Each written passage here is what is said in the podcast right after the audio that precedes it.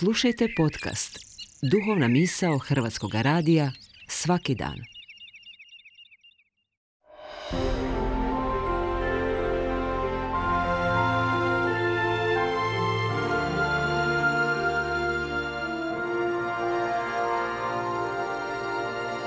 Duhovna misao. Urednica je Blaženka Jančić.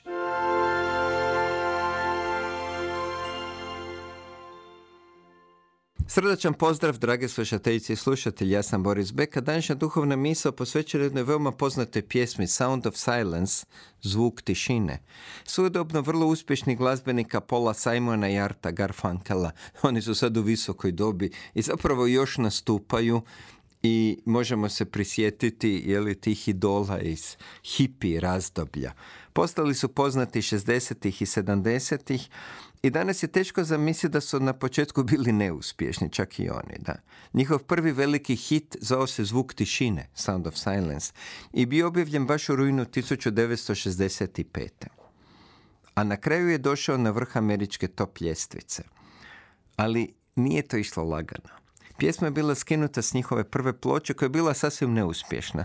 Toliko su se loše prodavali da su se Art Garfunkel i Paul Simon razdvojili na početku i potpuno su prekinuli nastupe. Radili su nešto drugo. Mislili su da su propali odmah na početku. Ali njihova ta pjesma se malo pomalo probijala na radio postaje. Oni nisu to ni znali. I na kraju im je spasila karijeru.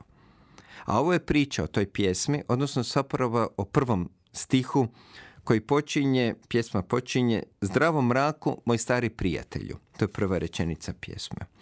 Art Garfunkel imao je na studiju prijatelja Sandija Grimberga koji je počeo naglo gubiti vid. To ga je jako deprimiralo i napustio je studij. Nikome se nije javljao ni prijatelju Artu. Zatvorio se u kuću i to je bilo to. Art ga je izvukao iz kuće i svuda ga je pratio na fakultetu. I Art je sebe počeo zvati mrak darkness, veli. Mrak će ti sada čitati, rekao bi Grimbergu kad bi učili zajedno. I tako ga guro kroz studij. A jednog dana Art Garfunkel i njegov slijepi prijatelj Sandy Grimberg bili su na glavnom kolodvoru u Yorku i Art Garfunkel je odjednom nestao. I rekao moram ići i ostavio ga usred ničega. Ovo je bio užasnut. Nije ništa vidio. Spoticao se, udarao u ljude, padao. Čak se ozlijedio i koljeno. Trebalo mu je nekoliko sati da nađe svoj vlak, da se ukrca u njega, izašao je na svoj postoj u 116. ulici, čim izašao opet se zabio u nekoga i to je bio Art Garfunkel. On je cijelo vrijeme bio uz njega. On je cijelo vrijeme pazio na prijatelja, ali htio je da osjeti da može sam. I Grimberg je rekao da, to je bio taj trenutak. Počeo sam živjeti drugačijim životom, bez straha, bez sumnje. Ja to mogu. I zato sam zahvalan svom prijatelju. Grimberg je na kraju diplomirao, zaposlio se, oženio, sve zahvaljujući svom prijatelju mraku. A Art Garfunkel je upoznao Paula Simona, odlučili su snimiti ploču, trebalo im je 400 dolara da plate snimanje, nisu imali, bili su potpuno švorc. I nazove Grimberga, može li mu posuditi 400 dolara? Grimberg i supruga imali su 404 dolara. To je bio sav njihov metak i oni su mu to sve poslali. I ovi su snimili ploču i propali. Nije uspjela, niko nije htio kupiti. Sve se činilo uzalud.